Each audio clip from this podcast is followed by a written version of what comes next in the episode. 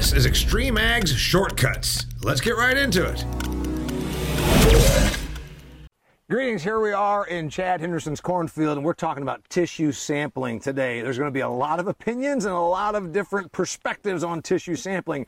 Do you tissue sample? I'm guessing you don't because Molly Alexander, who's the Southeast Regional Agronomist for AgroLiquid, says most people don't. Stephanie Zelinko, National Agronomist for AgroLiquid, tells me how many percentage of the farms in America are actually doing tissue samples. I would guess less than 5%. Less than 5%. He's Chad Henderson, one of the original founders of Extreme Ag, and his perspective on tissue sampling is going to probably make you kind of a little bit amused and also informed. So anyway, let's talk about it.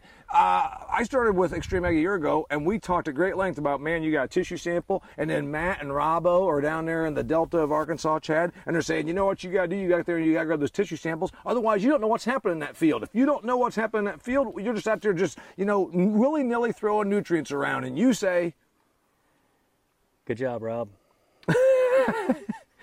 tissue sampling. You did it here on the beginning of June. Tell me about your perspective on tissue sampling. Woo! This is going to be windy. We're going to do this real fast. This is my perspective on tissue sampling.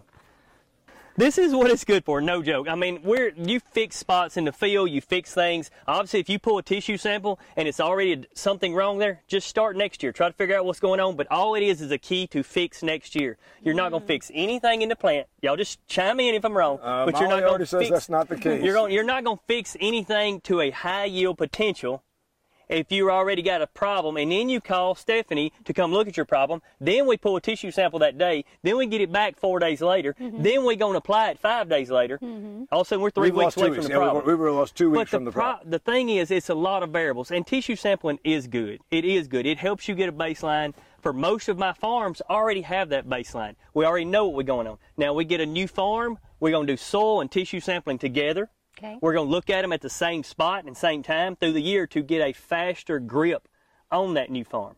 But for the most part, going out here, and, for my opinion, pulling tissue samples every Monday, all it's going to do is make you mad.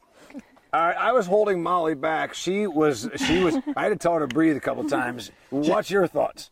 Tissue sampling. He's wrong. So, okay, from a farmer standpoint, I get the convenience. No, you don't want to be out here all the time and all the variables and things. But in today's market, you have seed that's through the roof, fertilizers through the roof, nutrient application, everything is Prices, through the prices. roof. So we're spending a, we're, So we're spending eight hundred dollars to put in a crop of corn Right. per acre. Okay. So if your standard of seeing how your crop is doing is visual Mm-hmm. and you see that you have a deficiency, at that point you are way too far behind. Yep. So every input that you put at the beginning, now you're backtracking. So me personally, I like to be a proactive farmer instead of a reactive farmer because if I spend all that money up front and I have to wait until I see it It's to correct a problem, it's too late. So if I have to get my little skinny butt out there and pull tissues to measure to get to the high yield things, Uh-huh. maybe not every farmer will do this, then that is okay. You can put blanket things out in custom tailored programs, but high yield, I can get out there and do it and get you to that point where if I'll somebody doesn't do. want to, For $750, you join Extreme Ag. You're anywhere from Kentucky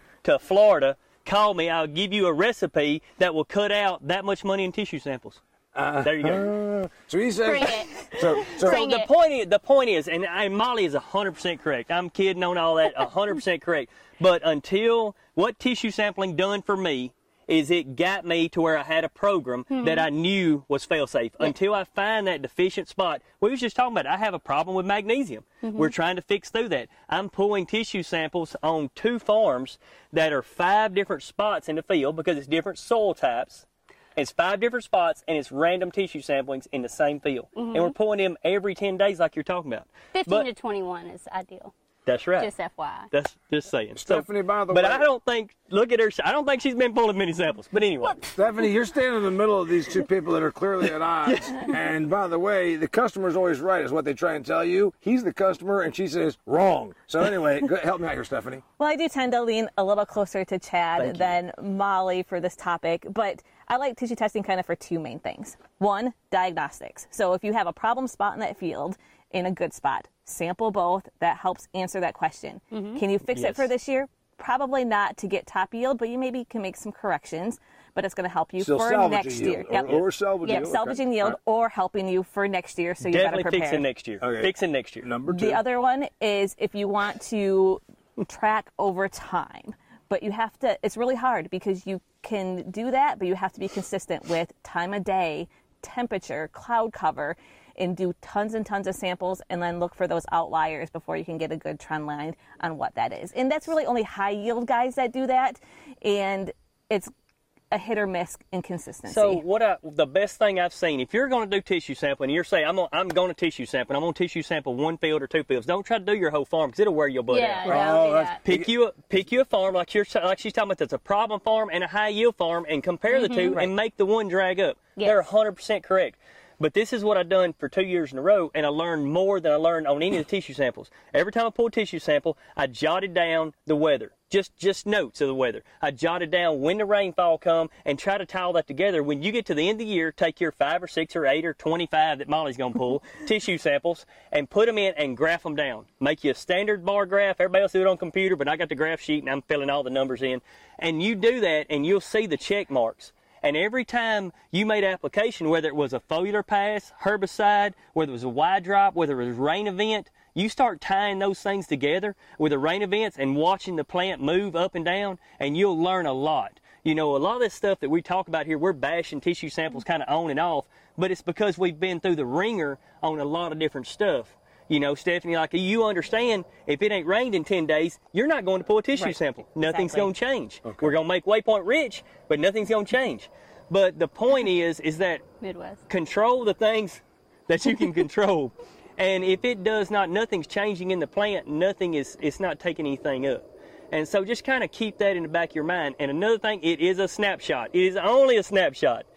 I mean, you will get your butt way out there on a limb running chasing fertilizer. All right, Jan uh, has obviously a lot of perspective and mean, opinions about tissue sampling. Am I wrong, Stephanie? Uh, the, the, the, the final on this from your standpoint is he's right. It is a snapshot because things could change. So he's right. It's a snapshot. It's killing it. He might be right. He might be right also in that uh, it's better to wait. It's predictive, meaning we're seeing this deficiency or this problem. We can get ahead of it. But even as he pointed out, by the time I get you to come out, because you're three days away, and then by the time we get the lab result back, that's another five days. And then by the time he has a freed up hand to get out here and do this, we've already lost seven to ten days. So it's predictive versus seeing the problem. But he's got a point there. We still missed it by two weeks in terms of the practical application. So help me out here, Molly. So, okay, if you can get a guy with no proof prior to seeing a deficiency, go out and spend an extra seven, eight, twelve dollars an acre to fix a deficiency he hasn't quite seen yet, just by telling him, hey, you may run into this. Tell me how often you are going to get that yes versus if you have a tissue saying, here's the reason why you should probably go ahead and spend that money if your end yield goal is X. Final word. If- final word. Final word from Stephanie. Then you get the final good. final word.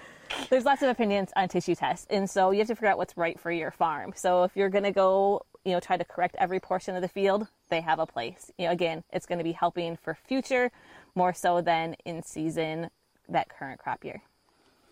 um, you need tissue sampling. If you have not tissue sampling, you need tissue sampling. I'm not going to say you don't, but you need tissue sampling to get your baseline, to make you a smarter farmer about what's going on on your farm. Instead of listening to the people at the coffee shop saying, I think I have a mm-hmm. sulfur problem. I think I have a magnesium problem, a calcium problem. You need to do the on-farm tissue sample to get your baseline. Once you get your baseline, then you can address your problem. So it's a lot of the problems you fix in a tissue sampling is in the fall with a fertility plan that you got in place whether it's these things. So just keep it in mind of a perspective of what it is and what you're trying to do. Don't let anybody tell you that you need to go do this or you need to go that.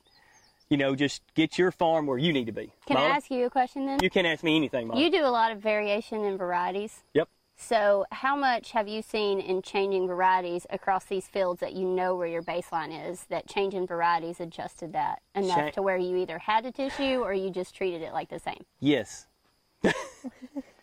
yes is the answer. Every variety, when you go out here, so if that's another thing, let's tissue test for just one more quick second. Here's another thing.